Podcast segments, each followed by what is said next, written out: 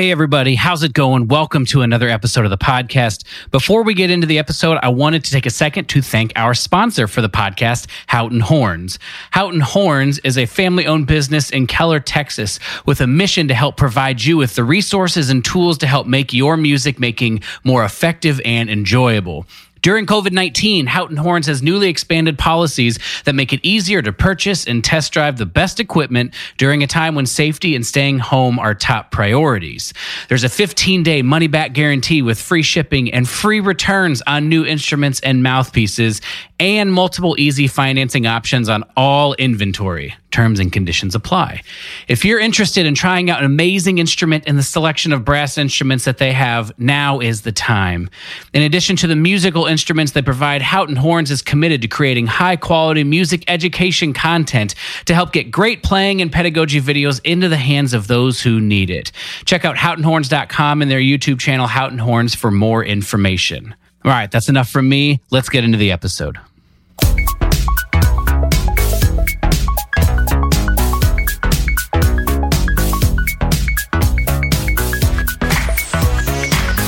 Hello, and welcome to That's Not Spit, It's Condensation.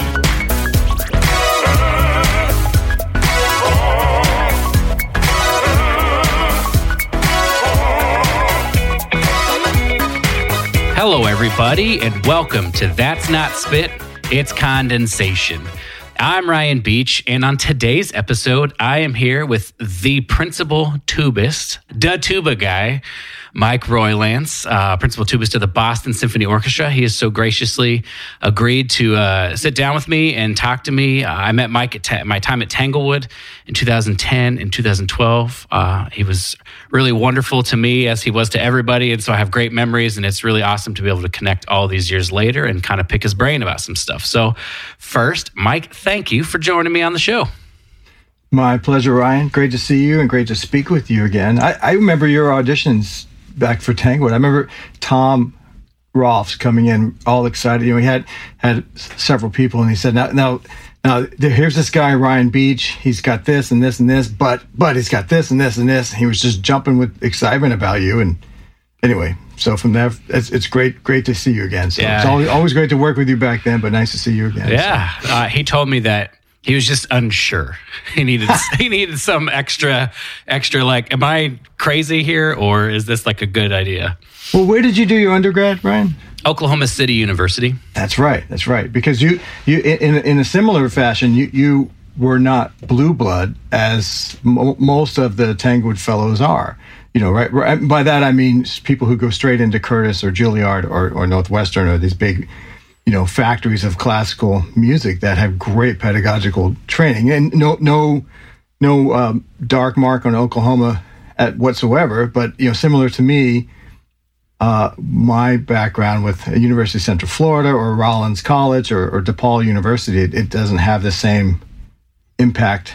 Uh, you know, if, if, if Ryan Beach had Juilliard on his resume, it, it, Tom might not have had that question. So Yeah, interesting. I remember too very strong feelings of. I don't feel like I belong here, you know. Like there's all these people Right. with those school uh, schools on their resume, and I'm this guy from Oklahoma City. Like I don't belong here, and it Mm. was just a pretty form a formidable experience for me in that to see just like what's out there and how everybody's and just to be treated as an equal in that regard and it was just like it, it was a it was an awesome experience that first year and then the second year for me I had been to Northwestern for Right. uh, a, a little while so I felt like I was coming at it from a different angle which gave me a different set of value or a different amount of value so yeah Interesting. well, let's start with however far back you feel is relevant to get us a picture of how you got started in music uh, and sort of just some of your path all the way through to where you are now. Well, I, I- have a lot of I, I have a lot of distance to go far back because I'm, I'm not as old as Tom Ross, but I'm, I'm I'm close. I don't think anybody is. No, I'll leave it at that. um, yeah, well, I started. Uh, I'll, just do a real quick synopsis of my my path into music. I, I started playing piano when I was five or six. Uh, my parents caught me listening to my neighbors.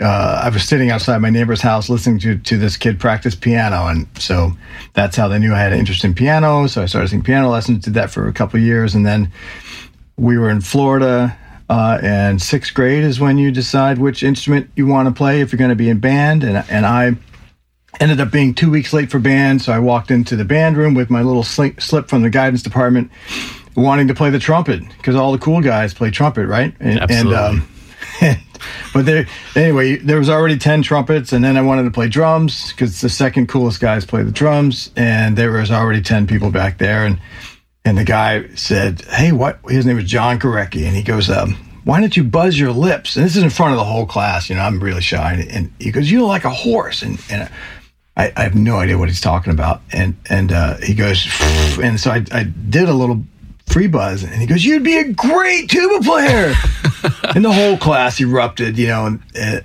and um I, but there were no tuba players at that point so you figure out what his motivation was sure you know? sure and um so anyway i got in on tuba uh, sixth grade I, I took my first audition shortly after for the what, what what there was called all county band which was sort of like all the schools in the area and get together for an honor ensemble and I got in, you know, I had to learn like four scales and, and I got in and you were ranked.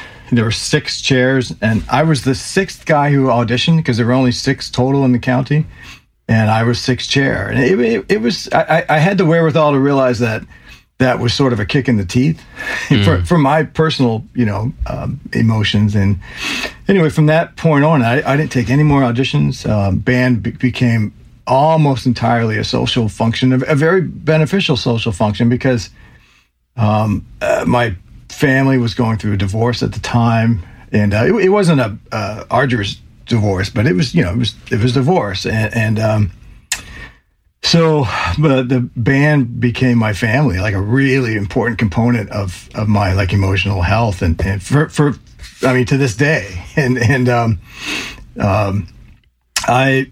Uh, kind of uh, started. I, I, was had good grades. You know, I was National Honor Society, all this kind of stuff. And um, I, when I, by the time I was in tenth grade, 9th and tenth grade, I, I started spiraling down just just because of choices you know you make as far as um, who you allow to influence you and whatnot. Mm-hmm. And you know, I, I, didn't have a lot of at that at that point. You know, the family situation was, you know, my mom was was at that point now a single mom. I was trying to figure out how to work, and so I was kind of on my own. And when you know, at that when you're a young teenager, you need you need a lot of guidance, and and so I was sort of self guided, and and my self guided tour was was spiraling straight down, and um, so my I got to the point in my beginning half of uh, the front half of my junior year of high school that I wasn't allowed to play in the ensembles because my GPA dropped below 1.5, which is abysmal, right? I mean, it's pitiful. And but I I, I didn't see it coming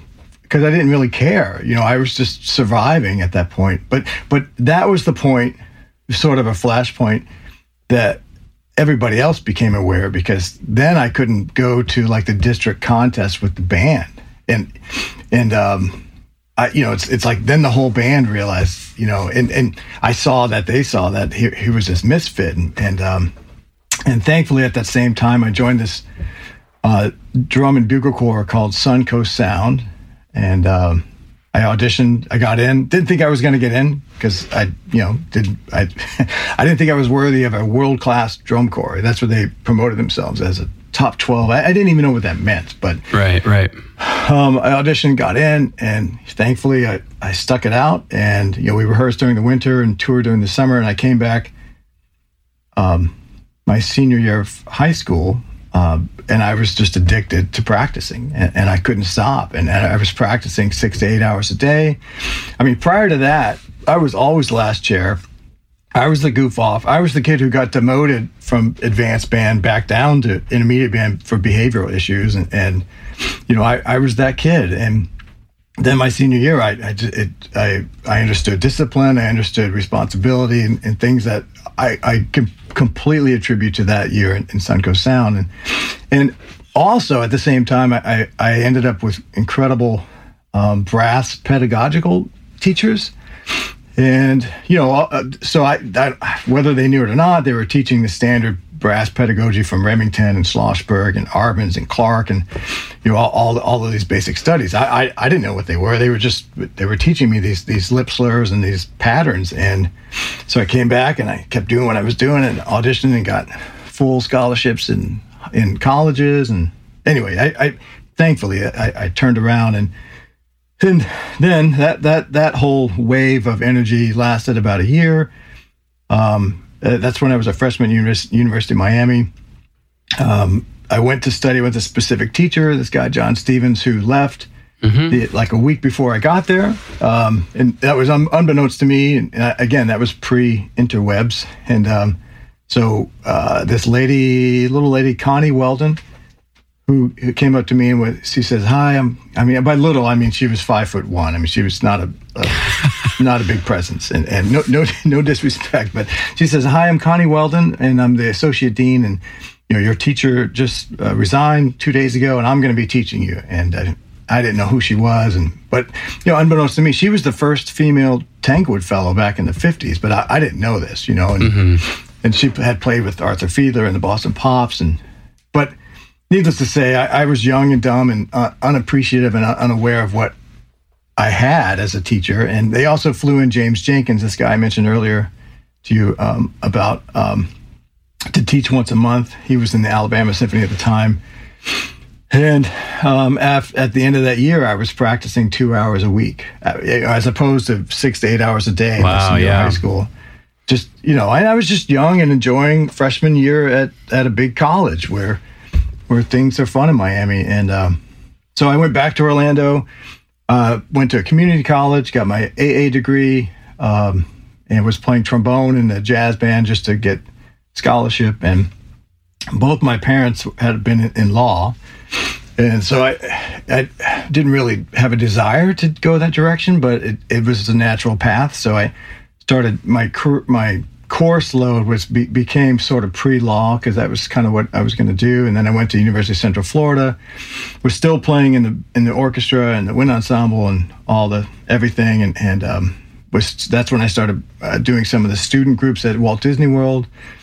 And then about I think the middle of the second semester there, I auditioned for a job at Disney World. Um, and got hired there. Uh, there was in this group called the Future Corps, and uh, paid really well. There, there were about 300 full-time musicians at Disney when I started there, and so they were the second largest employer of musicians on the planet. There were 26 full-time tuba positions by themselves. I mean, all and all paying forty thousand dollars a year in the 80s in Florida. So it was big money for a 20-year-old, and so I quit school, got the money, and, and I, with all intentions of um, you know, going back in a few years and going to law school route and all that. And then uh, 14 years came went by, and um, you know, I, it was a blast. You know, we did seven shows a day, and uh, by by the end of it, I finished my uh, undergrad at a small school called Rollins College in, in Orlando, and and uh, was teaching at UCF adjunct, and was also playing full time in a Dixieland band. So my by the last 18 months of, of my time in Orlando, I was I was playing seven shows a day at Disney. Uh, finished at 3.30 go downtown and i would do five more sets with the dixieland band. Uh, we do 30, five 30 minute sets there and i'd get home at like 12.45 in the night in the morning or whatever and then get up and you know wash rinse and repeat and i would do that. And uh, had no wife no life had no it was just me and music and at that point it was it was fantastic. And, oh and on my day off i taught you know adjunct at the school and then within about 18 months, that all dried up, and um, I had to make a pretty big decision about career in life. You know, what was I going to do? And you know, I'd taken a few auditions, uh, Portland, Oregon as one, and Marine Band, and um, had done well, made it to the finals, um, but didn't walk away with contract. And, and so I, I, knew that I had like I, I, had potential in that arena if if I just um, kind of retooled into the classical world a little bit. Um, you know, a dotted eight sixteen pattern in classical music can be many things depending on where you live. And a triplet in classical music is one of the more expressive forms of rhythmic composition that is that there is. But in in commercial music, a triplet is a triplet. It's three you know it's one beat divided equally into three and you you can predict it but in the classical world it's not and and these are things that I didn't really know but you know, a good a good commercial freelancer can fit in in a classical world, but but not. But they'll be outed pretty pretty soon, you know. And so, anyway, um, and at this time I was I was so I got laid off from all these jobs. They all fell apart within about 18 months of each other. Um, I started private teaching, like doing 40, 50, 60 students, which was just awful. I mean, it, it, was just awful. I mean, you know, 90% of them were, were just there because that was they were required to have lessons and, you know, it wasn't but I, you know, for me, it was paying the bills, and you know, but it was really tiring and, and a lot of driving, and and um, I, I just met, I started dating my soon-to-be wife at that point, didn't know it, you know, and I was making this decision about career, and then I took this audition for the Seattle Symphony and completely just bombed, and you know, didn't get out of the first round, and I took it as a pretty big sign that maybe that wasn't the direction I should go, and you know, because the odds of making it in the classical world are you know they're they're abysmal. They really are. And, I mean, and and um, and, and especially with my uh, background at that point, you know, so I knew that if I had to do, if I wanted to succeed in this arena, I needed to move to a major town um, and study with a major player. And for me, that was Gene Pokorny at that point. And so I, anyway, I, I did the Seattle audition. My dad at the time lived in Olympia, Washington, which is just outside of Seattle. And I stayed with him during the audition. I drove back to his house after the audition. And on the way to my dad's place is this um, uh, aircraft company called Boeing. You may, you may, have heard of them. Yeah, yeah. And um, they one, one of their plants is right there off the highway, and they have this amazing museum there. If, so it's sort of mecca for aviation buffs. And um, I stopped and and spent about four hours just staring at propellers and whatnot. And um, you know, took took it as a, you know this. T- taking it as a sign became very clear, you know, that obviously, you know, and so I, anyway, I get back to my dad's place and if, if I hadn't told you, I, I have had a lifelong passion for aviation. You know, I, am an instrument rated pilot. Um, at that point, I wasn't, but I, I had I, I, was about halfway to get my private pilot's license at that point. And um, so I went back to my dad's. I had this presentation I gave him and his wife Donna at the time, and um, I, you know, basically said, look, if if I'm going to do classical music, I have to sell my house, my cars, I have to, you know, get rid of my my freelance career, go to a major city, completely start over, and then hope for the best. Or I can go to an accelerated flight school. And you know, I was 30 or 31 at this point, so you know, these are my my my time window was was quickly uh, fading as far as you know chronologically. You know, in the U.S., you can't discriminate because of age, but you know the the age to win a job in the military bands at that point it was 34 was the cutoff. I, I think that's up to 36 now if I'm not mistaken. But um, so that was fast approaching, and um, you can't discriminate in classical music, but it happens. You know, if, if you get candidate A who's who's 59 years old and candidate B who's 23 years old, and they both play really well the corporation is going to be more interested in candidate B because you can get more mileage out of it. Mm-hmm. Period, and it, it is what it is. And anyway, so I, I presented all this, and e- even the stunning fact that you're ten times more likely to become a U.S. senator uh, than you are to win a job in a major orchestra. And you know, so I giving all these facts, and my stepmom took like almost stood up. She was very passionate. She never really said anything uh, like. Uh, uh, as far as the direction of my life. It was, you know, it was a good relationship, but she was sort of hands off and but she was like, "You got to do the music thing. You have to do it." And it was the last thing I wanted to hear, you know. I, I, was like, if, "If I do this accelerated flight school, I'll, I'll, have in ten in twelve months, I'll have all my ratings. I'll, in, in five years, I'll have a six figure job. I'll have a career. It's all set." But her brother had been a commercial pilot, and you know, the, she knew the ins and outs of the lifestyle, and you know, the divorce rate in in in the airlines is, is, is really high. I think it's one of the highest in the industry, and it's just a terrible lifestyle. And so I didn't want to hear it, right? You know, it was the last thing I wanted to hear. But I flew back to Orlando, and within two weeks, I put my house on the market. Um, I flew up to, or drove up to Chicago, auditioned for DePaul, because at that point, Floyd Cooley was teaching at DePaul, and Gene was not teaching at a university. And the only way to get to study with Gene at that point was to be in the civic orchestra. I think were you in the civic orchestra at one point? I was an Ryan? alternate or whatever right. they call the alternates.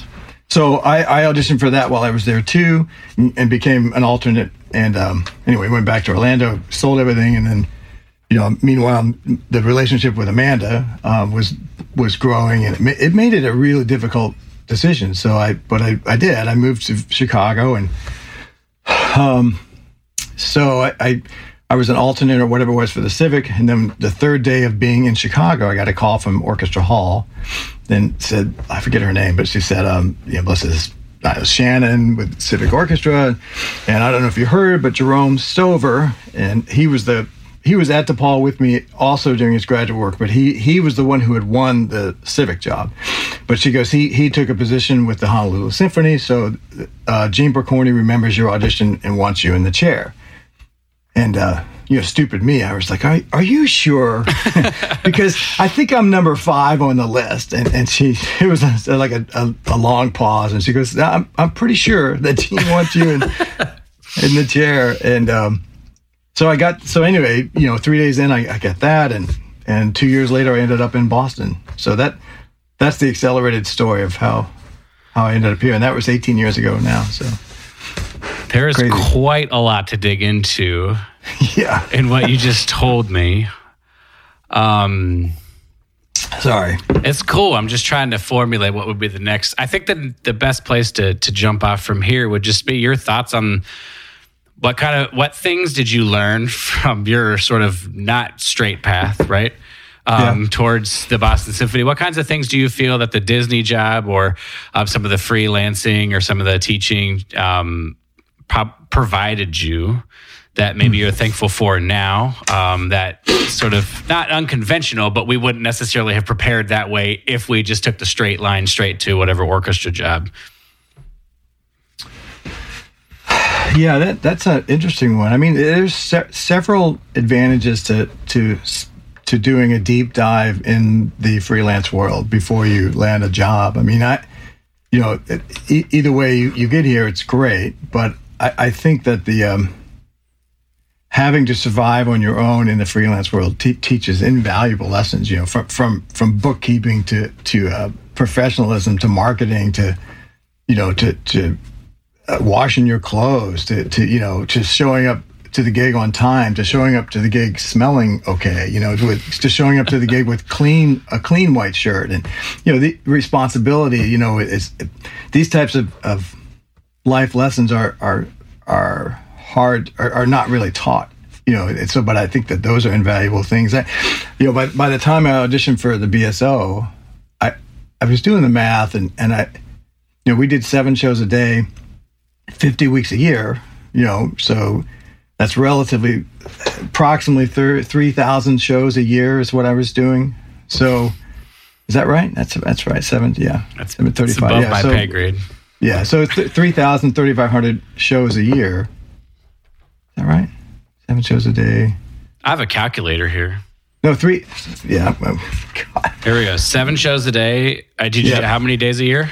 seven shows a day, five days a week. So this is easy. So so five. So thirty. Let's say thirty shows a week times fifty weeks. So yeah, yeah, that's right. So fifteen. That's fifteen. I'm sorry, fifteen hundred shows. Fifteen hundred. We did it. God, we did it. So fifteen hundred shows a year. So by the time I ended up auditioning at Disney, I had already had, um, well, at least fifteen thousand performances. Yeah, and, and not not practice sessions and not you know mock auditions, but actual. And they, yes, they may have been on the street and red on red concrete at, at Epcot Center or, or wherever, but there were performances, and you know, to, that that sets you up with um with an extremely thick bulletproof vest of of um, experience, so that whenever whatever happens, you know, you're ready. You're pretty much ready. You've already experienced all of these psychological things that are going to come in, and so and I, and I also remember that, you know, when I was auditioning here, um, I was, you know, at downtown, uh, sorry, downstairs in Symphony Hall, they have these Wenger practice rooms, which I think are an abomination to music, by the way. I um, agree. They, they suck the very life out of you. But, but the good thing is that they have these glass doors, so you can see who's in each room. And I remember at the audition, I, you know, I, I again, I, I came from a, uh, uh, uh, the suspect side of the world of the music world as far as the classical world is. And I, I would see I could walk by and I saw all these people um, that were taking the audition there and they were the best of the best from all around the planet.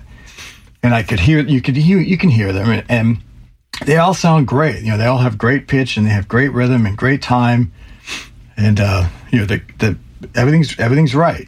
And but something that I I could recognize right away as an advantage for what I had was was um, a, a, certain uh, level of musicality that was uh, or sense of line that I, I I think very few people had at that point, and uh, I I, to me, I, I, I, you know, I, I don't know what to attribute that to, but I, I can only attribute it to the, all of these performances that I had done, and, and you know, lear, learning all these different styles of music, and, and, you know, entertaining at all all times of the day, all times of the year. You know, to, to to crowds that were receptive, to crowds that are not receptive, and I think that gives you an advantage as a performer, and especially when you're taking auditions. So, you what you described about your sort of earlier life yeah. Uh, and yeah. sort of guiding yourself. Uh, I identified an amount of that uh, in my own life, and and I remember when I was, let's say, like 21 years old, my thought process was like right around the time I'd be at Tanglewood, I was like, I would like to win a job in a major orchestra. That's what I thought I wanted. And I just reflect back on that period 10 years later, and I think if that would have happened, I think I would have gotten fired right away because mm. I just didn't have those skills you were talking about of like how to like manage myself as a all I knew how to do was play the trumpet. That's all I knew how to do. And so I'm curious if you find any truth in that like you coming to the Boston Symphony especially but just this level of responsibility but later after having a lot of those lessons, do you feel like you were more equipped now to handle that th- because of those, like you were describing, or do you feel like you would have been able to step or rise to the challenge uh, when you were younger? I don't know. I, have I've asked myself that a few times. You know, maybe if, if that guy John Stevens had not left UM, maybe my path would have gone a different route. You know, I, I, I don't know, but then I, I wouldn't be probably here. I wouldn't have my wife and these great kids. And, and, um, but I, you know, it, it, so, you know, the BSO auditions, there, there were three auditions, three years of auditions. And, and the, the second audition was when I got invited to play live and made it to the very end. And it, it didn't, they, they, they had a no win. So they had a no hire that audition. So they, they came back the third time. And I, to my knowledge, uh, second hand, third hand, fourth hand, fourth hand knowledge, it the committee was in in a, in they were very in favor of, of me as a candidate, but Seiji Ozawa, excuse me, Seiji Ozawa at the time was uh, leery of hiring me, and to to the point of saying, "I don't think so." Disney, Disney, very risky, and mm. and um, so. But I often wonder, you know, maybe if I had gotten hired that year with only one year of experience in Chicago, because my, my two years in Chicago truly completely changed my playing from a pedagogical side and a musical side. Um, but I, I, wonder if, if I had had success that year, if, if that might have set me set myself up for a very difficult probation year. I I, I don't know. Yeah, you know? yeah. I mean, it's obviously we don't ever know, but it's an interesting thought because I feel that it's worth exploring that question for people who are 21 years old and they want to win this orchestra job at all costs if that's how they feel. Of course right now everything is different but i just feel it's part of my responsibility to sort of speak to myself at 21 years old and anybody else who sort of identifies with that that there are some other things to take care of as a human being besides just being able to physically play your instrument and that's it. Right. That's at least my I, opinion. I, oh no hands down. I, I think a lot of really uh, gifted players will, will arrive early onto the scene and then have um, uh, the, the, the, the, human part of the equation, you know, de- dealing dealing with the human side of the job becomes uh, challenging. You know, I, you know, it seems to me that a lot of you know people that um, uh, end up having um, probationary challenges they're, they're usually not so much to do with the performance side. It, it's usually to, it's usually how to handle communication, you know, and, and, how how to respectfully handle talking to other people. I, I think that that's usually the, you know, it, and the the harsh reality is in, in a freelance world, you you have to learn how to do that. Otherwise, you're not going to get called again. So, yeah, there's in, ins and outs, I guess. Sure, sure. Uh, another, thing you were talking about that's kind of interesting to me that I would love your opinion on is you won the third uh, audition, and I know a lot of people out there who have who could have this opinion that's something along the lines of, you know, they haven't hired anybody for one or two times. Like they're never going to pick anybody. Like, what's the point of wasting my money and doing it? Um, I know there are you know probably countless examples of people who won a big job on the third or the fourth. You know, Mark Inouye is supposedly like seven times or something like right. that, six or seven times. So, besides it being the Boston Symphony, which is a pretty good draw for that particular audition, what made you want to keep going back and keep spending the money and keep trying? Uh, besides it being like the Boston Symphony, you know, I mean, does that question make sense? Yeah, I, I, I mean, honestly, at that point, you know, I, I, think I was 32. Yeah, when I won the job here. Um, it, it, it, it, you know, two. All right, so there's usually four trumpets in every orchestra, right? Usually, so so there's, but you know, they're individual positions, but there's four chances for each orchestra, you know, that are going to come open. Where when a tuba job opens, it it's it, you know. And my predecessor Chester Schmitz had been here 34 years, so it honestly, you know, that's that's the one of the big drags of, of deciding to pursue music as a career, especially in the orchestral world, is, you can't choose where you're going to live. You know, you can't say I'm going to be in the Boston Symphony or I'm going to be in San Francisco or, or wherever. You you go where you go, and if you do well in an audition, you that's that's your life, period. And and so, you know, at, at prior to the Boston Symphony audition, happening the first time, I, I, I don't think there had been a, an opening in a major orchestra for the previous 10 to 12 years.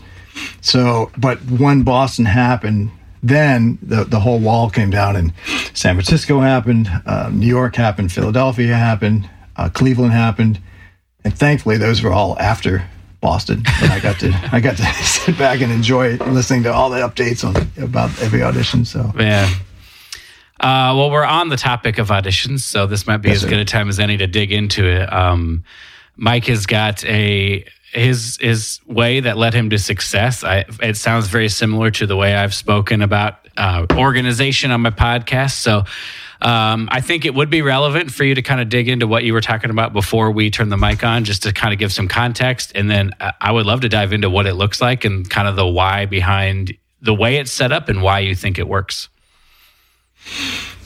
So, yeah, I, so, all right, yeah, thanks, thanks. I, uh, uh, I, think it is.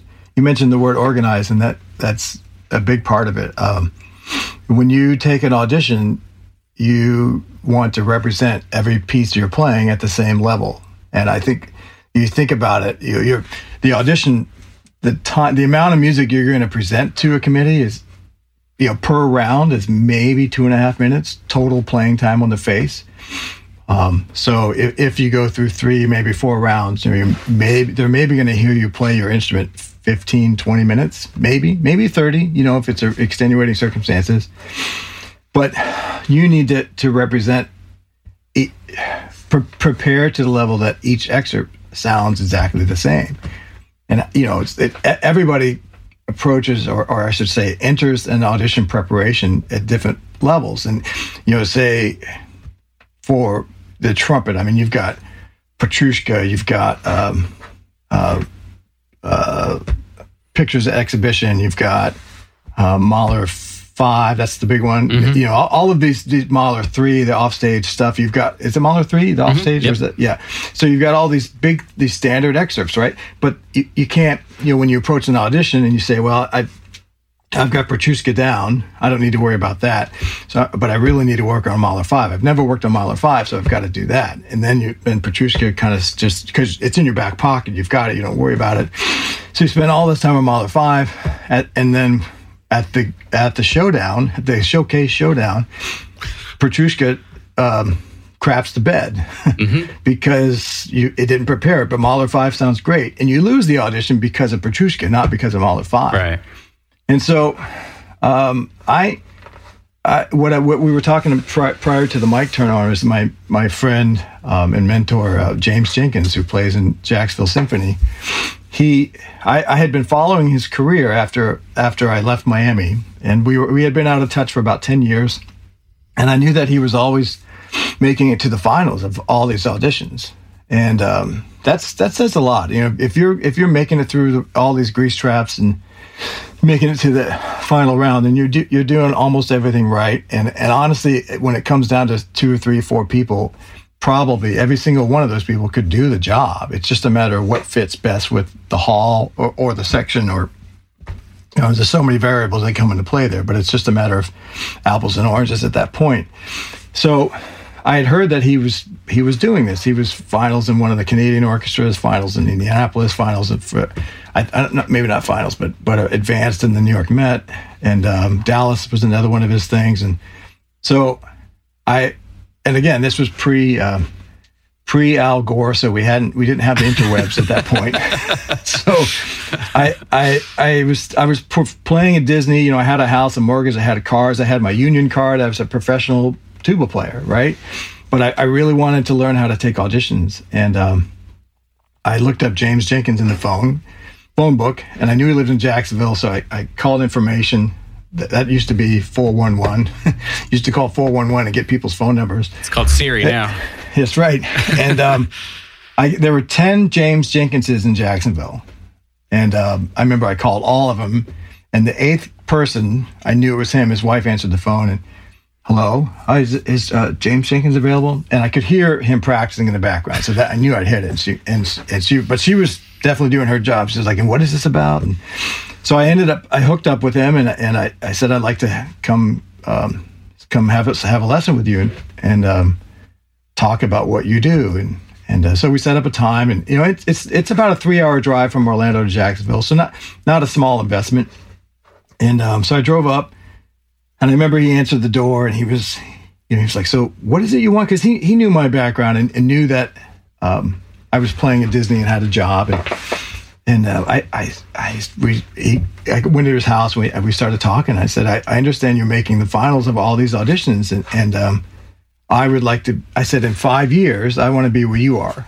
And I didn't mean his personal job, but I meant as far as the people that are in, in the finals. And I, I had, I don't know why, but I had the wherewithal to, to ask him these these questions. And I was like, is it is it always the same?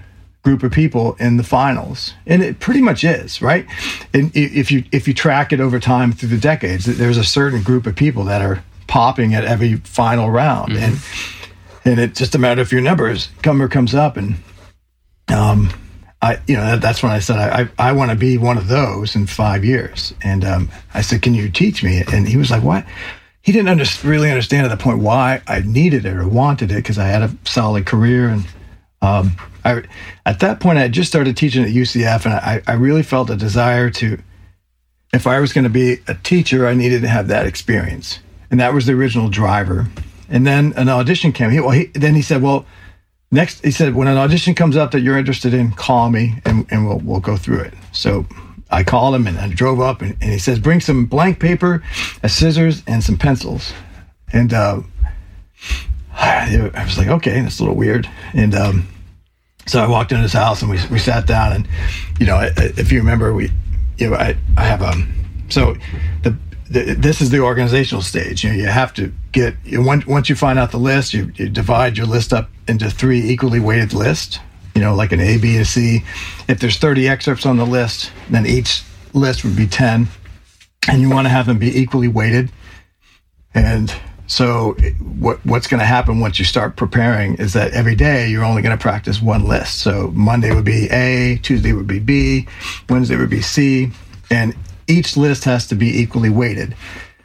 Um, so, well, for many reasons, that you're not favoring an excerpt like the Petrushka or Mahler Five, or they're all the same and uh, equally weighted, meaning that uh, if it's you have all the like A has the same amount of high excerpts as B, and the same as C, same amount of low excerpts, same amount of a high or, or, loud or soft or long or short, um, so that each list feels the same. And then as as you dig into, um, well, I don't want to get ahead of myself. So back into the organizational side, be, before you even start practicing, this is when you start. Um, gathering all of your materials. So put you know back in the day we'd have a three ring binder and put all, all all the music in these these these sheet protectors and whatnot. But now, you know now you get an iPad and just create a folder of, of all the excerpts that you're going to be preparing. Make sure that they're the right edition. If they're if they're sending out your music, make sure you're you're crossing your or, or make sure that your music is the same as theirs as far as the markings and the dynamics and whatnot. Start finding out about the orchestra that you're auditioning for. You know if if find out everything you can about your section mates uh, in your in your immediate section and then geographically around you. If if they've um, if they've published, read everything they've published. If they if they have any YouTube interviews, you know, check them out. If they've got any recordings, check them out. If the orchestra has recordings, check them out. Try try to gather as much information as you can about that orchestra. Find out about the financials of the orchestra. Find out about you know do do a Zillow.com check of the area real estate. Find out how much it's going to cost to live. Get all this information. Do a, do a Google Street Map setting where you walk around the hall.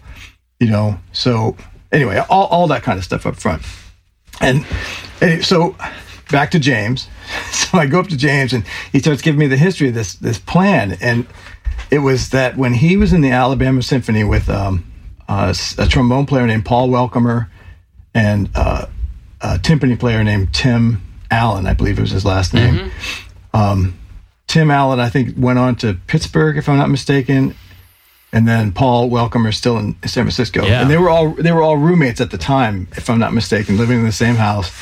And this was around the time of the when the Summer Olympics were in Atlanta. And so he said, none of us were married. We were all hanging out. We were just, you know, kind of hungry about music. And we started talking about auditions when we saw this this thing on TV about how athletes prepare for the decathlon. You know, and the, decathlon is um is is probably the hardest event of all the Olympics because it you know, there's 10 separate events. They're sort of related, but it, it really is, you know, it, it's 10 completely separate events, similar to an audition. And how do you prepare? And the whole special was about how do these guys prepare and how do they divide their time up equally and so that everything, all the events are equally, you know, represented. And, and they, learned from that and applied it to music. And the three of them were just constantly talking about this and, and perfecting this. And if one guy was doing doing an actual audition, the other two guys would take care of his laundry, would cut the grass, would cook for the you know. And it was a very supportive environment. You know, one of these, you know just happened. It happened at the right time. And and so James was teaching me about that, and he was like, you know don't you know if, if you think you know the ride that doesn't mean you don't practice the ride it, it's just you need to start an audition process as though everything gets washed and relearned completely. Yeah. Hence, hence, hence the uh, slowing things. Everything, everything you start with, every excerpt gets slowed down to half speed. Um, so you jump in. You've got all of these excerpts. You've got three lists. You're gonna you're gonna cut them up on little pieces of paper, like two by two pieces of paper. You're gonna write down Petrushka. You're gonna fold up the pieces of paper. You're gonna put them in envelope A. There's ten in envelope A and then when you get down to do your practice session that day, you dump it on the floor and you pull it up whatever piece of paper it is. And because you, you, can't tell what it is, you unfold it and it says whatever. It says um, Fêtes. It says Debussy, right? It says the Fêtes. Another crazy trumpet thing. I don't know why I know all this stuff. It's only because of Tanglewood. yeah, probably. Yeah. excerpts. But so so then you whatever tempo. Uh, so that's about 120, it, but it's but it's 60, right? Is, is that the tempo marking? Yeah, somewhere around there. Yeah. So that so then you would pull the tempo marking back to half, so 30 or 60 at halftime, and for the basically the whole audition process is divided into three big chunks. There's the everything is at half speed. You do that for a while till you've gone through the list three or four times. So that could be nine or 12 days. And then you're going to do a section where you bring things up to speed and then you're going to um, start con- combining or condensing the list rather. So if you've had three equal lists of A, B, and C, um, after a short time, you're going to you're going to dump list C in or disperse list C into A and B, and then eventually going to disperse B into A. So and then the last cycle is where you're basically just running the whole list every day and doing mock auditions every day, and then the, the cycle that a lot of people don't talk about is the taper down cycle, where you about five days out, you slowly start practicing less and less and less to the point where day before the day before the audition really should be zero time on the face so that you're as fresh as you can be. And you've stored up so much energy at this point you're going to be fine anyway. So and then you go in and, and you play the best you possibly can. You you hopefully present the best version of yourself at that day. And if they like it great. If they don't you move on. I, I think you know one, one of the best pieces of advice for auditions i ever got was from Gene Pokorny when he said you know, he said never go to win an audition, which seems kind of kind of backwards, right? That'd be really hard for a trumpet player to swallow, right? yeah, I don't even know what you're talking about right now. no, no offense, but ne- never go to win an audition, but go go to play so well they can't justify hiring anybody else. Mm-hmm. And um, so yeah, that's it. That's in a nutshell. I mean, that's a two-hour talk down into ten minutes, but yeah, it's well. There's a lot of fascinating stuff that I would love to to dig out of you because uh, it's quite similar actually to sort of what I've come up with, and I came up with it through basically learning how to work out really effectively, right? I learned about programming and how they periodize from from phase to phase to phase. How do we peak to be ready on a specific day to be the best? Not like I'll just get ready someday and hope I can keep it, but like what is it to be ready on a specific day? And so the first question I have is the one of the like when I talk to people about this, one of the most right away is all of them at half tempo, even the slow ones. Yeah. And so I'm curious what your thoughts are. I think yes should be the answer, but I'm curious what you feel like the value of playing slow things even slower is.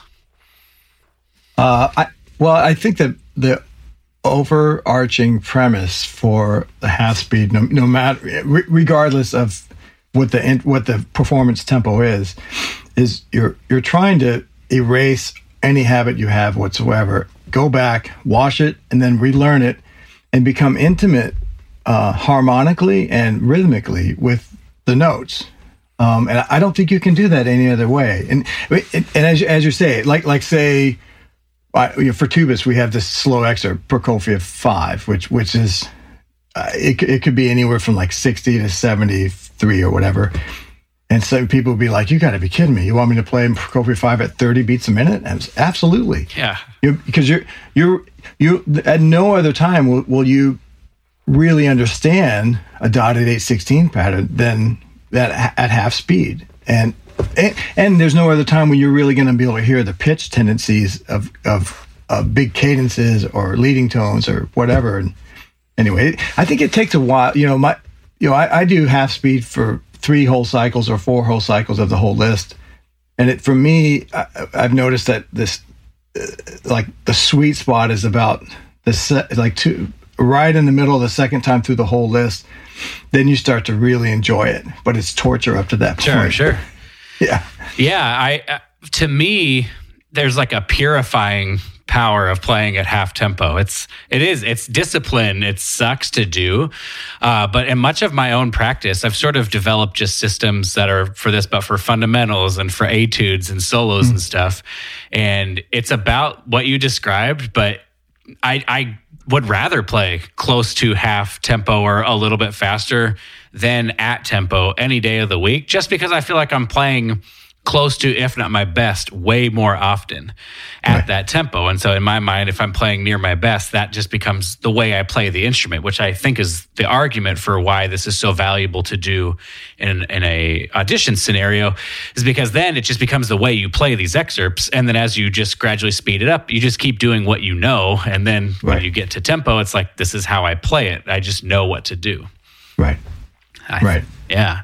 No, I, to- I, I totally agree. I think the hard part is bringing things up to speed. It, you know, if if if you've never had the joy of filling up a wheelbarrow, a single wheel wheelbarrow full of cinder blocks or, or, or sand or, or, whatever, and then lifting it and trying to move it across a hill that's on a slant, you should do that because this is this is the exact experience of when you bring things up to speed. If if if you start off too fast, you know, you slowly bring things up to speed. Otherwise, things are going to fall out of the cart. You know, everything that you've you've washed, all your dirty laundry that you all these habits that you had before about about rushing rhythms or, or compressing intervals, they're all gone. You fix them all, and then if, if you rush into that full speed, they're, they're, you're gonna you're gonna lose all those things that you learn. It's interesting, and now I like that. Yeah, uh, one of the things I've included in my so what you talked about at the end of the process where you're running mock auditions or running the list, I would call that the peaking phase, right? That's like where your your training now looks like what you need to do, which is to play a list. Um, I will in my own preparations will about halfway through the process put a few days, maybe two or three days of mock auditions like right in the middle Mm. And I do that just so you can get feedback on is what you're practicing related. Like, are you practicing something? Because I find practicing slow to be very difficult to to relate it to what you're doing sometimes, right? It's so slow that it's hard to remember right. like what musically or what should what's the energy of this. Sure. So yeah. I, I kind of throw that in there too. I mean, you could do it any number of ways, but to me, that's like a valuable way to sort of check in and make sure what you're doing is actually related to what you want it to sound like. Because yeah. So you're throwing a mock audition in the middle of the half speed section. No, you would be in the in the bumping the tempo up part. Oh, in the okay, yeah, yeah, yeah. yeah. Um, yeah. And then yeah, just for that reason, because I have found, and I don't know if you have any sort of this would be where the question is headed. Any tips on how to get the most out of your slow practice? Because if you're spending that much time at half tempo, I have found in my own practice, I might actually ingrain something that's not right. what I want it to be because it's hard to, like I said, it's hard to relate it. So, are there sort of tools or tips or things like that you have for slow practice to make sure that it's uh, ingraining what you want it to do, or does that just come through time and doing it? Yeah, yeah, I don't know. Definitely, time will make you a, a more efficient practice machine for sure. I, I, I think that the hard part is is is uh, focusing on one or two things per practice session you know because as musicians we're we're we're so critical of ourselves. And every time we hear something wrong we want to fix it. And I, I think you really need to approach each session with a with a plan you know maybe fixing one maybe two things and that's it. You know we, otherwise you you you could completely um, what's the word uh, uh, when you when you uh, obsess about what I don't know, like an uh, F sharp to B natural interval, and it's just not working for you, and you, you end up spending an hour and a half on that. You you could easily, right? I mean, I know I I have, but I think it's real important to to understand that only practice one or two things and also uh, know when to move forward. And the the trick is when when it comes to moving forward is is I I found that you really only need to achieve like a bump in the improvement um, uh, grid or if or, or, arch or whatever you want to call it, and then call it a day. Yeah. Um, because it, it, the issues that, that I found is when when you achieve that bump, all of a sudden ten other parameters show their ugly head that are wrong. And then you just go down that rabbit hole and that rabbit hole and that rabbit hole. But if you just fix one thing a day, and then uh, the other Sorry, do you want to say something? Oh man, I'm enjoying oh. this. Keep going. The, the, the other side of, of this is, is really high math. Um, it's three three plus one equals four, and I, I've noticed that. I, I know that's sim- oh, like an oversimplified statement, but I've found that if, especially when I was living in Chicago for two years, and I, I, I was just practicing, I all the time, probably for two years and a, and a half. I, I didn't take a day off. I just was pounding it away, and I've found that if if like say for instance on on Monday I start practicing something and it takes me I don't know 30 minutes to crack the nut, meaning 30 minutes to to just to accomplish. Um, are you guys hearing that? Are you hearing that noise? Yeah, is it somebody coming downstairs or? No, it's my it's my my daughter's going on the stroller up, uh, not the stroller, but a uh, what do you call that? A uh, uh, anyway, what, what, what, the hell do you call that? The, the thing with two wheels, you know. what, anyway, they're running around the first floor. Let me, let me get to the stop. Hold, hold hey, on. no worries, no worries. All right. hey, guys. Hold on a second.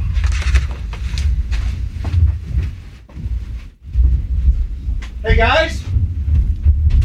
Can you guys stop the, the whatever that thing is, it's really it's coming through the podcast.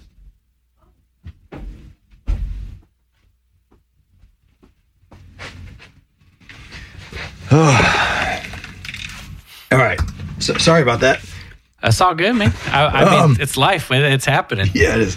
Anyway, th- so three plus one is four. So Monday, it takes you 30 minutes to crack the nut, or by that I mean you you you, you achieve that little bump in progress, right? And so it takes you about about let's say at minute 28 you hit it, and you and so at 30 minutes you're done. Next day you come back to it, it's gone. You know the achievement that you you were able to, or the im- improvement that you were able to achieve the day before. When you start the practice session the next day, it's it's gone, and it sucks. That's that's the hard thing about being a musician, especially a brass musician.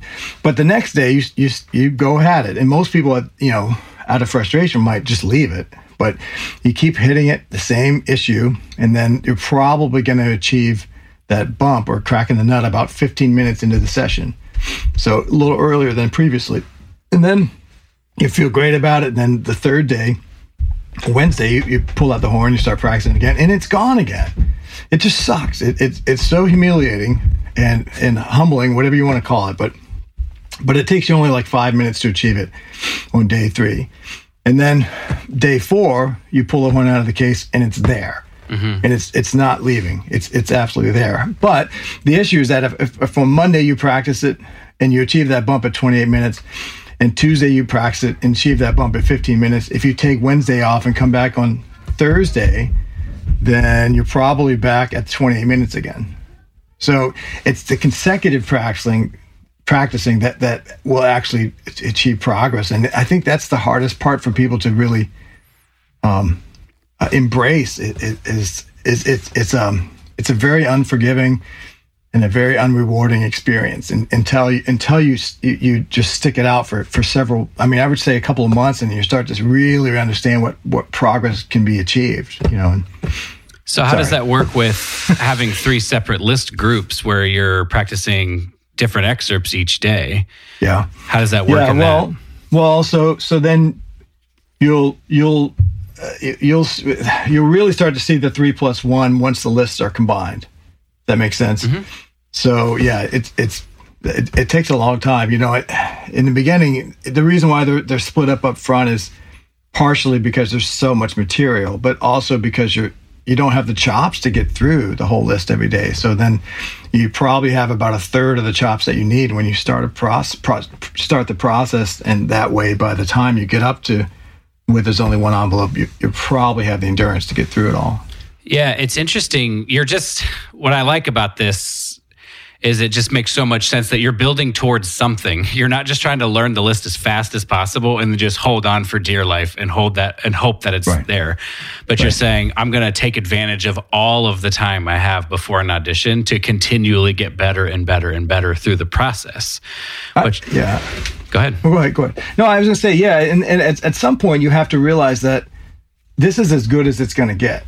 I mean, you're not going to, you know, when you're at 15 days from the audition or or seven days from the audition, you're not going to be able to play it at, you know, if you're here and you want to be here, you just you kind of have to come to grips with this is where you're going to be. It's, it's not you're not going to get lucky. Lucky luck never happens. You know, it because on an audition day you're you're lucky if you are if you get 90 percent of what you're good at. You know, so I, I anyway I I I, I think that um it's um it, it's just one of those one of those unforgiving realities that musicians have to embrace is, is that when when you get to the point where where you're you're presenting at a, at a mock audition level on a regular basis, you're you're not going to get any better at that point. But what you're getting, what you're trying to get better at that point is is your own personal performance level, so Yeah. that you're able to to pull your the best version of that excerpt that you can play at the time. Yeah. And so to me, the value of what I try to preach more or less is the value then of taking an audition is refining the process or refining a process that will work for you. Because if you have a process that you really believe 100%, it's like there's no doubt in my mind I will be the best player I can possibly be if I just go through this process. Then it's like just time, right? Right.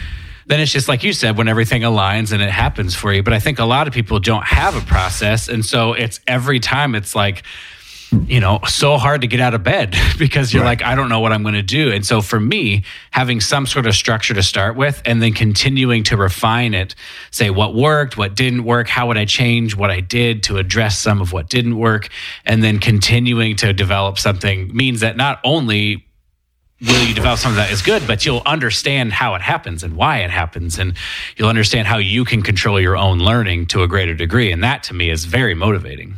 Uh, absolutely. I, I think one, one of the, you know, you, when you ask me about, you know, how, how does playing it every, every three days, you know, when you're, when you're only hitting, you know, a third of the excerpt every day, it, part of being organized is taking notes about what you've played and what you worked on. You know, and it can be just on the, on the part itself, or it can be a separate little you know uh, journal or whatever. But so that every time you come back to it, you're not like going, "What did I practice before?" I mean, you're you're eventually you're going to get so good at this that you'll just you just know these in and out. You know exactly what you work on. So when when you pull out that little piece of paper with with whatever the the chocolate you know the nutcracker when you pull that out you know exactly okay I, I was i was at 80 beats per minute and I was going for 85, but I couldn't do 85 and I couldn't get the slur to sound right. And, I, and my, you know, I, I wasn't sure if I was going to use the B flat or the E flat, you know, or what, you know, whatever. Totally. So, so it, it's, it's just, a, it's being is, if, if you've never been that type of an organized person, this is the time to do it. And, you know, there, there are those people that just show up and they're fantastic and they have a great day, but I, I think they're, those are like in the one percents you know, or, or the single digit percents. Agreed. And I think also that for the rest of us that aren't those people, this is how we compete with those people who just ha- can somehow put it together no problem. Right. Yeah. I, I think so I, I, think the part that would be most interesting to dig into now is I actually learned about this like ten years ago. You know, when you when you get you gave a class, we are up in some room and right above Michael Knox's office, I think, oh, or yeah, something. I remember that? Yeah. Um, and uh, you you you sort of walked us through your um, your uh, my webcam is blurry here. Let's go. There we there go. You go. There you go. Um, you walked us through this, and I remember mm. walking away thinking, "Oh my gosh, like that's that's way too much." Like how can anybody do that, you know? And then 10 years later, I have found my own version of it through necessity, right? It's like right. I'm learning that I need this through necessity. So I would love to you to sort of just through your own experience in teaching or maybe things that you feel like you weren't open to but then became open to later on. Just like why are people this way? Like why wouldn't i have just tried that? At, from your opinion like why do people struggle to embrace something new that could be beneficial because it just sounds so different? Yeah I, I, there's a lot of answers to that. You know it, it, it could be a part of how society is now, where it's instant gratification. You know, what, what, what why would I possibly want to, you know, on January 1st, put something at half speed and never play it to full speed for 20 days? Why would I want to do that? It, you know, whereas it's, it's just, it's part of the process. I think it's, it's really hard for people, especially young people, to, to understand the value of, of a deep dive in these types of situations. And, you know, uh, well, well, two things. Help me to remember to talk about the fourth envelope. But I, I think that um, that the beautiful thing about this process is that when you finish it at the audition, whether you win it or not, and the next audition comes around, you, you're going to start that next audition prep where you left off on the previous one. I mean, physically, you won't have the same chops, but mentally, everything you gained is there for the rest of your life. It's just a matter of getting the chops back physically to where you were. But but so every audition, you, you literally get better and better and better per- permanently, and it, it also affects your playing too. I mean, my my job is becoming easier and easier and easier the rest the older I get be, because of you know these kind of foundations that I put into these excerpts back then. If that makes any sense. Mm-hmm. You're supposed to talk about the fourth envelope. Oh, thank you. And the fourth envelope is, is something that you know you asked about. You know, over the ten years, what's what's changed, and and um, you know, I, I the, the, emotional side of auditions is is you know often talked about, but I, I think really misunderstood. You know, it, it's really hard from a, a mindset, from a courage standpoint, from a from a um, mental abuse standpoint to put yourself through an audition process. You know, it, it's it's. I mean, you you are, are putting yourself through the the critical Cuisinart, you know, of, of music when you do these auditions. And I, you know, Don Greene was a tremendous resource for me as far as his books that he's written about um, audition preparation. I forget what they're called, but one, one's called Audition Success, I think, and there's another one called Performance Plus or something like that. And he he talks a lot about performance anxiety, and so I over the years I've incorporated various types of of uh, mental preparation as well, which I think is absolute key. You know, it, it's it's like there's the physical side of playing, then the mental side of playing, and, and it, it's only so hard to play an instrument physically. It's not that hard. It takes time, but it's not that hard. Right. I think the mental side of it, of the performance side, that's that's hard. You know, because there's a lot more trapdoors there than there are on the instrument, and I added a fourth element to this audition, uh, which sort of spawned out of the what happened during mock auditions. Um, you, want to make mock auditions that as realistic as possible, so that uh, whatever emotional roller coaster life might throw your way, you can handle it. And so Don Greene has these centering methods of centering down or centering up, depending on, you know, if, if you're, some people need to be like really ramped up for auditions, some people need to be Zen like, and, and, you know, so whatever, you know, he'll help you, his books help you discover what type of person you are. And, and so uh, I, whenever I would get, uh, there were a couple of excerpts, you know, at, at, that are soft excerpts for tuba players. There's Mahler 1, um, and then there's the Mahler 2 chorale. And, you know, as we play softly as brass players, you know, the, the thing we need the most is, is a smooth, dependable airstream, mm-hmm. right? So we don't get the shake in the sound, and, and it happens. It happens to the best of us. And it's it's uh, it, when it happens, you're like, holy crap! Is it happening? Do, do you think they hear it? Of course they hear it. yeah. You know, and, and um, it it it's a it's a real thing, and and you need you need to understand the triggers, and then you need to understand how to get back to business. And um, so nowadays, instead of just three envelopes, everybody has four envelopes when they're preparing for these auditions, and the fourth is called the adversity envelope. So, like, so whenever one of these um, difficult excerpts um, come up, difficult meaning the softer excerpts, um, they have to pull out something out of the adversity envelope, and it'll be 50 jumping jacks, or you know, run around the building, or or you know, whatever, just something to get the heart rate up, and then you sit back down, and initially in the beginning of the process, you give yourself like say two minutes, and you have a stopwatch, and you just give yourself literally two minutes until you have to play that first note, and you're you're, you're centering, you're breathing, trying to slow your breathing down, you know, and wherever you end up at that two minute mark, that's what you just go, and then next time that comes up, you give yourself ninety seconds, you know, and each time you you lower the, the window of recovery so that you can handle these situations and you know it's, it's hard you know? Yeah. I remember you know my my one of my biggest um like uh fear you know the, the component of fear which is a really big one i mean the, the acronym false evidence appearing real is, is you know a, a, big one it's easy to say but but it happens and i i, I was getting ready to play the Meistersinger uh, overture which is like the that's the quintessential tuba excerpt. It's C major. You know, every, that's like the first one everybody learns. It's not hard. It's not super high, not technical, but it's a C major scale. And, and um, anyway, the BSO used to be that if when you finished an excerpt, oh, and then and only then did you know what was coming next. They would flip the page, and you know, so they flipped the page and it was Meistersinger, and you, you would think that would be like a relaxing thing because it's it's it's home base for a lot of tuba players. Mm-hmm.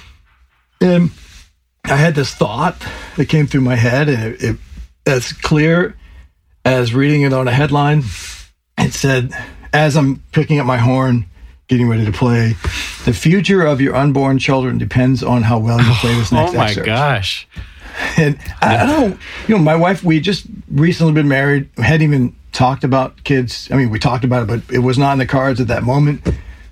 And, uh, yeah, I, I remember because of all this training, you know, Don Greene has you embrace these types of emotions and, and experiences rather than try to just deny their existence, you know. And I remember, so I remember I, I said to this thought, I mean, not literally, but in my mind, I was like, oh, I, I was wondering when you were going to show up. And Mm-hmm. all right, so let's let's do this. And I, if I hadn't developed that tool as far as dealing with that kind of stuff, I, I don't know. You know, maybe I, that would have been one of those t- terrifying moments. And but we got through it. So Yeah. sorry, that was a long answer. No, it's fa- it's fascinating. I, I feel in auditions the thing I struggle with the most is I, I can say to myself, I'm prepared. I can say, you know what, I'm confident, so I, I don't need to like care what what the committee thinks. I hope they just enjoy it.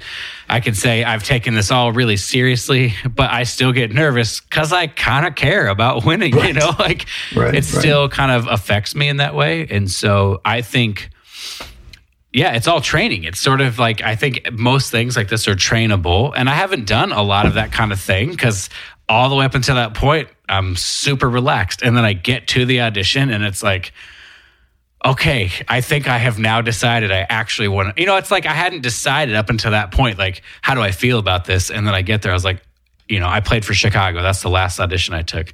I was sitting out there. I was like, this would be pretty cool. You know, and it's like now I, I want this thing and, you know, the pressure. So it's just like hours. For me, it was like two hours of just sitting there saying, it's okay. You're prepared. You're good. Like it's fine. Yeah. Like you're going to know what you're doing. And then I would calm down.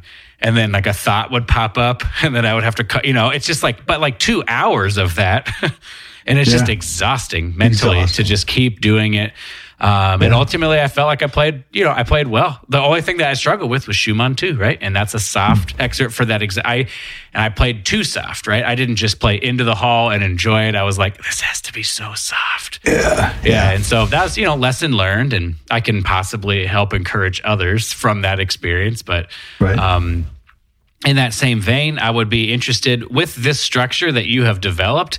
It seems to me to be possible to like run this uh, audition program without an audition on the other side, but trying to take it as seriously as if there was an audition to see Yeah. how much you could learn as long as you could take it as seriously. So you get a hold of a list Right. and then you go through that whole process as if you were taking one so you could see what's the starting, what's the ending point, and you could get some of that value you were describing about being able to start the process from a higher place. Do you think there's any value in that? Oh, absolutely. I we we've tried to do that a, a few times. It I, it takes a, a really uh, special moment in your life, time wise, to be able to afford to do that. You know, I you know even if, if you're a student, I mean, there's so many responsibilities, you know, that students have you know thrown on them, and uh, you know they have to play in all these ensembles, and and I I remember when I was um well, t- two things that happened to me at when I was at DePaul, you know, and this, this was crunch time because for me, I was, you know, I was older, you know, I was 10 years older than most graduate students. They all wanted to go have beer and pizza, which is great, but I had already done that, you know, so I, I was practicing all the time. But um, I, I took a dive on the uh, placement audition for the ensembles. So, so I ended up last chair in wind ensemble and last chair in orchestra. So I, I was, as far as the rotation, I got out of everything, which was on purpose, so I could practice all the time. Yeah, yeah. So, but th- so so that was one thing, and, and that was purposeful. But the other other thing, which was really hard, was to turn down um, a private lesson studio. So when Jerome Stover left for Honolulu, he had already developed like a 45 student private lesson studio, which was big money in Chicago, and, and especially for a guy that had no money. And I, I actually said, "Yeah, I'll take it. That's a great thing. I, I can't believe that's great." You know, I just walked right into two thousand dollars a week, almost kind of, well, not a thousand dollars a week income from teaching, and and um, I I I went as far as interviewing at these schools, and this one school wanted me to go get re re um, uh, we, uh, like all these new vaccine booster shots that I hadn't had had up, and I was like, you know, I, I don't know why, but that triggered. I was like, what? I'm not gonna. That's ridiculous. and, and and then I was like, you know, I'm I'm here to practice. I'm here to get a job. I'm not getting any younger. So I, I turned it down and I took I just maxed out my student loans and I just practiced all the time. I crawled under a rock and, and came up for auditions. So Yeah. I suppose to round out this audition talk would be um, you've sat on the other side. You must have sat on the other side of Yeah. some auditions. Uh, obviously we've talked about how to prepare, how to put forth your best effort. Uh, but when you're on the other side, what is what are some things that you think have helped candidates stick out to you? Uh, just for the people listening, so they can kind of put our sights on the right things that are gonna instead of I missed this note or this thing was whatever. It's like here are the right things we're trying to put forward by the end of the process we're applying. Yeah, that's well said. I think you should answer that. You probably do a better job than I, I would do. I've sat on one audition. co- I'm happy to talk about it, but it's like I haven't done that part part of it very often, and it was a pretty interesting experience yeah. to say the least. Like you hear some people, and you're like, "How could they? How is that the thing that they just did?" Who? It's like who told that person to even come? yeah, That happens. yeah. And then you'd hear some people, and you generally are like, "Okay, sweet." Like let's hear more. You know what I mean? It's like it, I don't think I ever was like on the fence. It was either like, "Yeah, I kind of want to hear this person," or like, "No, not really." Right. I, I I've sat on. Well, I mean, every every position in the BSO has turned over except for two since I joined the orchestra in the, in the brass. I'm sorry, every position in the brass section has turned over except for principal horn and associate principal horn. And so, Tom, you know, Tom's audition, Ben's other audition, you know, Tom, Tom Siders, Mike Martin, those guys, Toby Oft, with the whole trombone section, all the rest of the horn players, and um, you know, let let alone the percussion auditions. Um, and you you know it it it's a harsh reality, but it w- within a measure, you you know if, if you want to listen to this person anymore, you, you know, and I, I you know some some things stood out to me as helpful advice, and it, it's it's I know that everybody on the committee wants that next candidate to be the one period because and, and they want it to be so strong that that they can kind of relax and not listen to other people. I mean that's how hard that's how strongly they're pulling for you to play well. Nobody on the other side is hoping that you crash and burn. And i i think that that's sort of a misnomer that that kind of gets out there. I i you know the other side is that i don't think the committee is interested in perfection. Um you know they they, they do judge you on your fundamentals. And i i mean brass fundamentals but music fundamentals like time, pitch, and rhythm. So that has to be a given. But beyond that, if you make a chip or a mistake, you just have to know that that they don't really care. As long as the you know actually you, you'll score more points overall if, if you have a good recovery from a mistake. Sure. so maybe maybe when you prepare for an audition have like prepare the most ultimate clam ever in, in recovery. Yeah. I don't i don't know. I, I think it's a it's a very positive situation that that if if you allow the committee to listen to who you really are then they're probably gonna you're probably going to do really well. If if your fundamentals of time pitch and rhythm are, are there if you're playing with the right articulation with the right dynamics the right tempo that's great. But the people that really do well are the people that come and say something with with each excerpt period. Yeah, I'd be curious for your thoughts on, um, you know, I- could use myself as an example. I've gone to auditions where I thought I played incredibly musically and I mm-hmm. thought I had all the stuff put together, but I didn't advance. yeah So if you were to guess the amount, like it's just pure like guess, right? The percentage of people that don't advance because of time, pitch, or rhythm versus the percentage of people that don't advance because they had those things in place, but maybe it wasn't musically compelling. i Uh, Does that question make sense? a little bit so I, Like, are you more likely to not advance because you didn't play musically compelling, or are you more likely not to advance because like you had bad rhythm or you played out of tune? You know what I mean? Like, Yeah, what- yeah. No, if, if your if your time, pitch, and rhythm are out, you, you, you're done.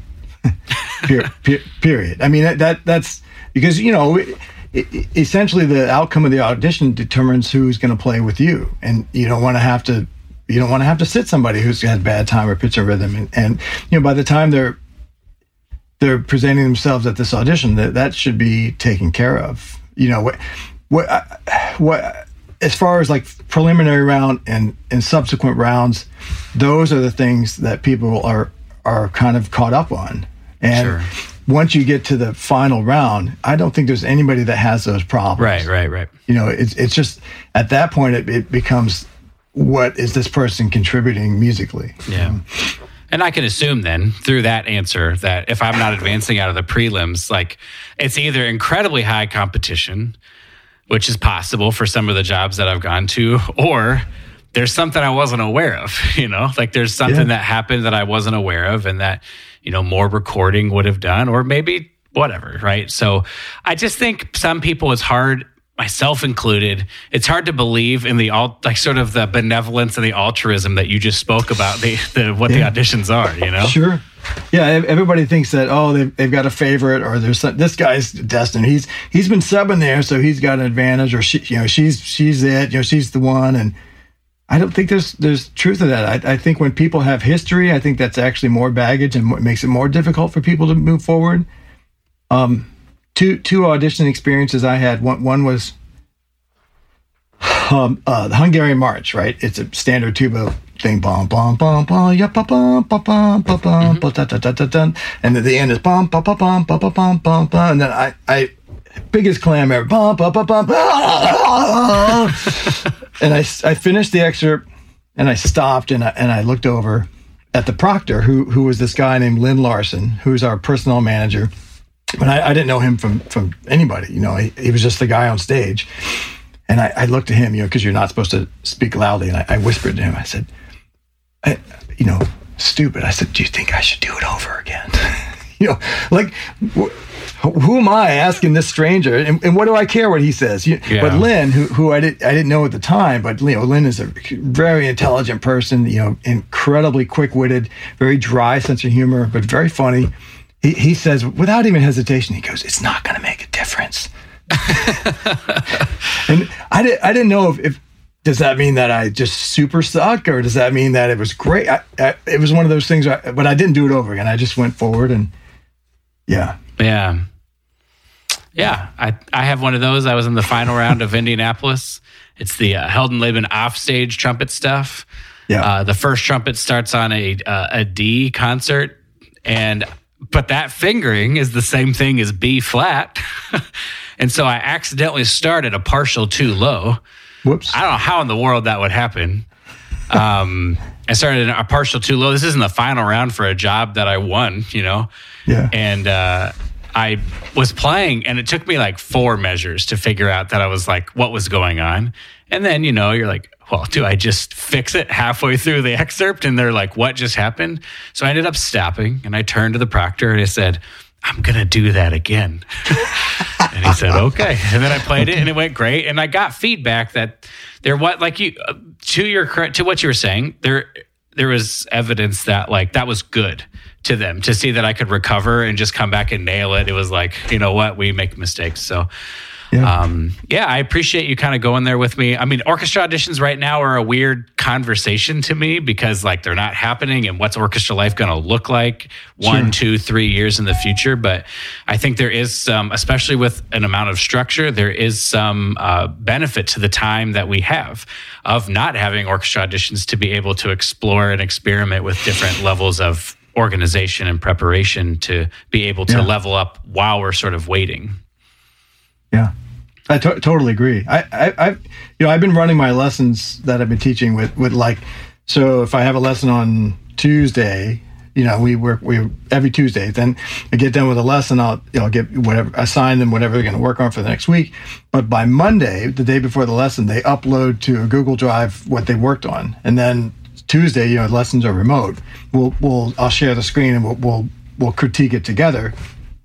And I I've you know, apropos to, to what you're talking about, this bizarre time in orchestra auditions, but I've noticed a pretty sharp uptick in people's improvement levels um, through this because they're they're they're recording themselves. You know, it's just like what we've been telling them all along, but they're they're doing it, and they're getting better and more efficient, and, and they're they're really learning more about their own playing and hearing it, and and um, and I, it'll be interesting to see how this crop of players you know, ch- might might change the trajectory of, of a lot of things, you know, going forward. Yeah, sure. Uh, yeah. I think it would be interesting if you got if you would sort of be willing to share uh, what your experience from COVID nineteen with the BSO has been like. Uh, how how is like? Are you guys? Yeah. I saw you guys.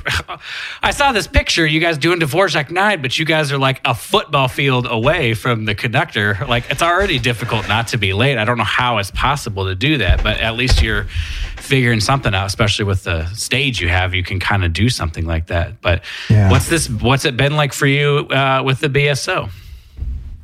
Uh, it's it's been. I mean, it's it's tragic in in in, the uh, in, in with regard to um, that. I really love my job. I mean, I, I I I love playing with and playing with these people. It's just a tremendous way to spend your time. And you know, we we went down. I think March 13th was our last. It was during a youth concert week, and it was just over and it was done. And then you know, recently, that Dvorak Nine, uh, uh, uh, along with some other things, they've been coming back. Um, and not everybody's playing. Um, if uh, the BSO, uh, a wonderful corporation, great leadership, they are making it um, uh, basically. If, if you're not comfortable with the parameters, with the protocols that they've put in place to make sure you're safe, then then you don't come in, and there's no penalty whatsoever. So it's a it's a very unique situation in that regard. And like I did not play the Dvorak Nine. Number one, I, I can't stand the piece, but so it's, I made that decision even more. But but to me, the the size of the orchestra was it it's big, and, and you know it it if I was wearing a mask like a string player the whole time that I'm in the hall, I'm I'm I'm totally good with that. But you know, as a brass player and uh, you know, a tuba player, a trumpet player, we move a lot of air, you know, and these these studies of aspiration studies that they do are are not based on our flow rates, you know, where I'm, I'm pushing five six liters of air every four to five seconds, you know, in and out. Yeah, right. It's it's Russian roulette, and so I I've gone in like for a couple weeks. Um, we did fanfare. I think everybody's doing you know fanfare for the common man, fanfare the, for the uncommon woman. Uh, we did we did that last or two weeks ago. Last week was some educational stuff. This week I'm going in. We're doing um, an Otis piece, uh, but not one of his big you know ground earth shaking things. Um, and then uh, uh, we're doing the Moldau this week. Uh, next week is a really big week, which I'm I'm personally not going in. Uh, and then the following week after that, we're doing Firebird. Um, we're so we're we're spread. The brass and woodwinds are spread ten feet apart, um, and we're like you said, they, they put extensions out into the hall, so the strings are way out in front of. There's actually a ten foot, what we call it, the the DMZ zone between the strings and the woodwind and the brass, and so I, I it's just strange times, and I, I, I'm I don't hate it. You know, I'm, we're we're, get, we're getting through it. I, I definitely am, ho- am anxious for it to be done with. It's temporary, right? Ryan, come on, help me out here. I would like to think so. Yes. Yeah, I mean, but we don't know what temporary means. It's just yeah, Yeah. It's for me. It's it's weird to think about going back to work. I haven't been back to work yet. I have a quintet service on the 16th of December, Mm. and we, you know, it was mid March. The same thing for us. And it- my life has been occupied with so many other things that it's like weird to think that I have to somehow fit my job back into my li- life. You know, it's it's been so interesting, and just going back and thinking about our life returning to normal, like mm. it's just weird for me. yeah. I I, I was real resistant to teaching and doing these projects that we've done online. You know, we the BSO's done a couple of things where we, you know, like uh, they have all the players playing on, you know, that send in their recordings and videos and.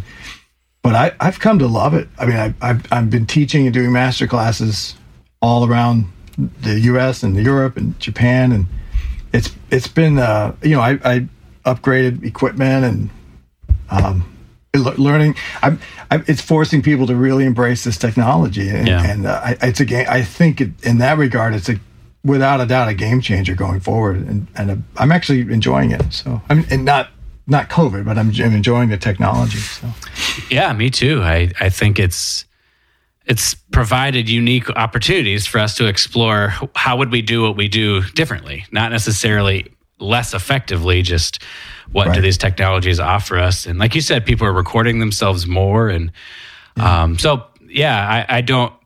I'm not. I would like it to go away as soon as possible, um, but I, I I hope that we are all able to take something away to make it feel yeah. like you know this wasn't just a huge drain on everything, but we'll we'll take something away that allows us to feel like there's something diff- there's something there that wasn't there before. Maybe that's a good way to say it. Right. Agreed. Awesome. I suppose towards the end of this interview, these interviews, I like to sort of dig in, get a little personal. Um, not that we, not that you haven't been uh, personal already, but um, I'm a big believer that I'll, all of us, to some extent, have had uh, episodes of suffering in our life or adversity uh, that uh, we aren't necessarily. We're not necessarily. I am so happy this happened, but it definitely taught me some things that I wouldn't have learned otherwise. For me, something mm-hmm. like losing tenure in Indianapolis is not something that's like amazing, but it's also like created a lot of really amazing stuff and perspective and stuff. So I'm curious if you have anything you're willing to share. Could be per, you know personal life, could be professional. I'm just curious if there's any sort of thing that we can use to get to know you a little bit better and kind of how some life lessons became real. Yeah, yeah, I don't know. I mean, I, I was thinking about this earlier, and you know, some of these experiences that I was relaying earlier. I, you know, I, when I was in Seattle and the audition didn't go well, it, it was a it I, I may have been lighthearted about it, but you know, it was it was a very real conversation that I had with myself and with with my dad and, and, and Donna, his his wife. Um, and um, you know, it's it's tough. It, how old are you now, Ryan? Uh, I'm 32, I think. 32. So you're you're about the age I was when I was jumping into this, and um, I. I, I, I was uh, I was the suspect in this world, you know. It, it, it I, I, knew what it would take, and that was that was a really hard, soul searching thing to sort of, um, you know, re- to fully commit to doing this at the same time that I was meeting my soon to be wife, and and um, yeah. Uh, I'm trying to think think of some other times. I mean, you know, there pl- playing wise, that you know, there's auditions kind of go up and down. Um, like you said, I mean, you, you sometimes you have auditions where you play what for what you believe to be flawlessly and perfectly, and I had one of those. My second audition for the Marine Band, and I, you know, I, I this was after you know, all, of learning how to take auditions and practicing and becoming a better player. The first one I made it to the final, so I was expecting to do really well. The second one, and, and I got cut after the solo, which is the first thing you played in on the preliminary round. And it, you know, you think about things that can make you uncomfortable or, or comfortable in a situation. The guy that was a proctor was a was a beer drinking friend of mine. This guy Tom Holtz. He was a member of the tuba section. He was serving as proctor that day. So when I walked out on stage, I saw him there, which you know is a comfortable thing. And it what it, it, I um I, I, I forget what I was playing, but but I played it, and and I, I, behind the screen I said thank you, and I couldn't believe it. And I looked at my friend Tom, and he was like, I, I don't know, sounded great to me. Did you did you have that moment this has happened to me a few times where they say thank you after one of the first things, and you're like, man, I must have played so well. They already know they want to. well, yeah, they canceled. Everybody else go home. yeah, yeah, um, it's uh, kind of one thing I would love your perspective on too, uh, um, because of what you sort of said about this soul searching moment and kind of how your earlier years uh, freelancing and playing at Disney and um, just making this decision that you were going to go for music rather than this is the thing I've always done, but you could have gone as a lawyer or get your pilot's license.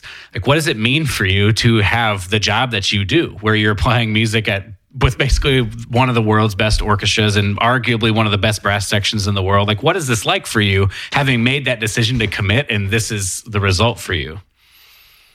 I, I Ryan, it's it's it's um, it's it's a bizarre um, it's a bizarre reality. I mean, uh, you know, I I'm really busy. We have three young kids at home, 14, 12, and eight, and um, so we're busy at home. But I, when I think about what I do for a living, I I, I keep waiting and this you know this kind of goes back into the self-deprecating uh, way that musicians are and I, I i keep waiting for somebody to wake me up and say just kidding you know get back get back get back to your your locker at disney you know get, get back to there and or go you know go work for ups and and um i it's it's it's absolutely astounding. I, I mean, I, I was the guy who needed to put stuff on my mirror in the bathroom. You know, like literally tape it up. You can do it. You know, and, and I I had to play those or whatever you want to call it, play or but those are the mental games or exercises that I had to go through because there was so much self doubt, and and it's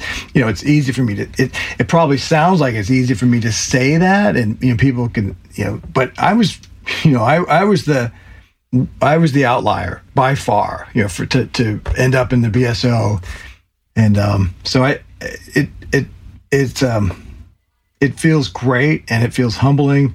It's a tremendous amount of responsibility.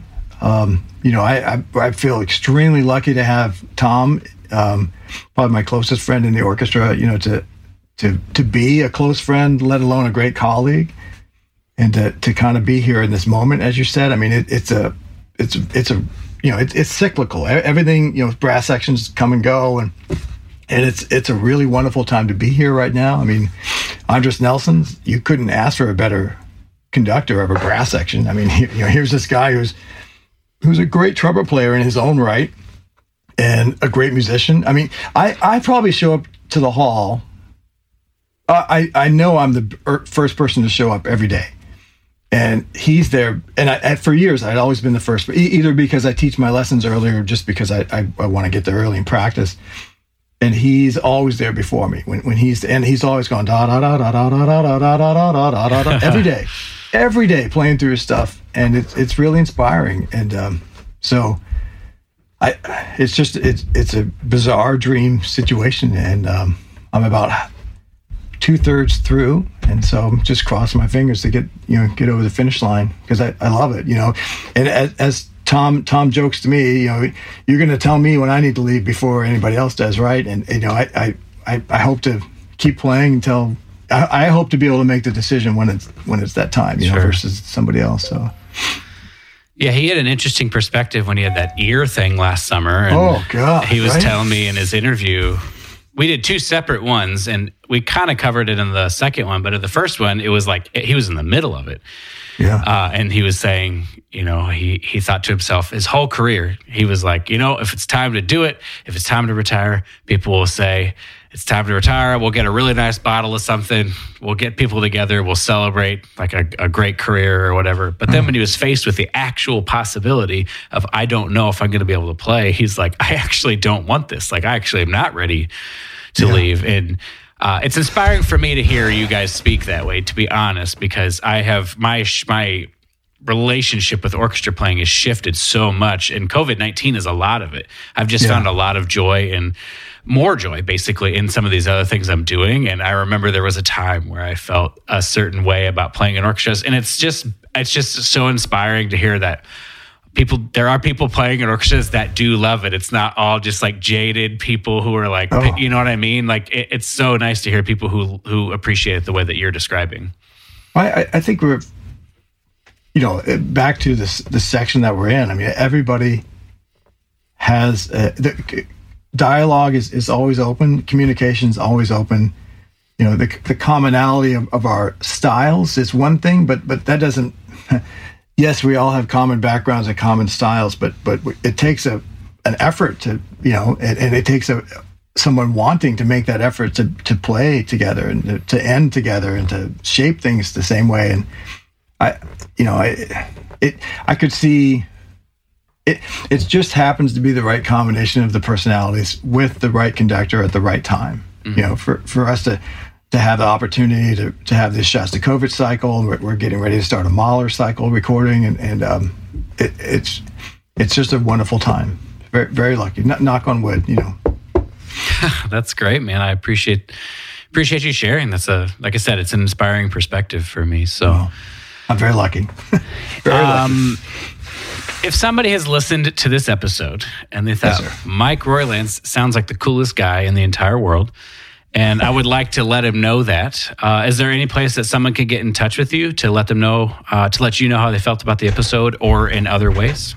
Yeah, uh, uh I'm I'm on Facebook. You can reach me out there on Messenger. Uh, I have a YouTube channel as well. And, um, I'm, I'm on Instagram. I, I, I, hardly ever do anything on there, but but uh, I'm, I'm definitely on Facebook. Just you can reach me on, on Facebook Messenger. That's probably the easiest way to get a hold of me. And um, I'm definitely into doing lessons online, and and um, it, it, it, could be audition prep, or it could be just just a flat out lesson, or, or, or anything you want. I'm, I'm happy to do it. Um, yeah, I, I, I, like people, and I like working with people. I, I I think it's a big responsibility that you know. Yes, I have to play well, and yes, I have to come to work prepared and on time, but you know, there's a certain amount of, of in of gravitas that that a position that somebody and, and I feel that my position that I, I should I feel responsible to to I don't, I don't know uh, to help to help bring other people into the fold, if you will. Yeah. I, you know, there's there's something that somebody asked a question years ago at some brass conference somewhere. You know, some kid said, you know, what what can you not to me, but to somebody else. They said, "What what can you say about the aspiring musician when there's no opportunity or very few opportunities, and how how do you handle those questions?" And and it, it was a guy named Harvey Phillips uh, who who was a professor of tuba at Indiana University for forever. Great, you know, big important person in, in the tuba community, and he said. Without batting an eye, because clearly, I well, or I assume he'd been asked this before, but but he said, um, uh, there's always room at the top for great players, and I think he's right. And and the thing is, is that you become a great player not overnight, but throughout your career, and it's um, people pop or peak or, or breakthrough or whatever you want to call it at different points in their lives, and so if some if you're 32 and, and you haven't become principal trumpet in Utah or, or you're not principal tuba in, in the BSO or if you're 24 or, or whatever it doesn't mean you should get off the horse. It just means you should dig in even harder. Yeah. I would completely agree with all of that. So if you uh, if you would like to chat with Mike more or anything like that that's where you can reach him if you need to get in touch with me, you can do so at that's not spit.com and at that's not spit on Facebook and Instagram.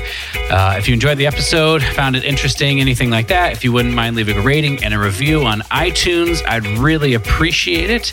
Don't forget to share it on social media as well so other people can find the episode. Mike, thank you one more time for your for your time and uh, all of your wisdom that you shared with us on the episode. My pleasure, Ryan. Thanks for having me on. Pleasure to speak with you. Yeah, I'd like to thank Brandon Yoakum for his work on mastering this episode of the podcast. And most of all, I would like to thank you for listening. Stay strong, be kind to yourself, never stop growing, and we'll see you next time.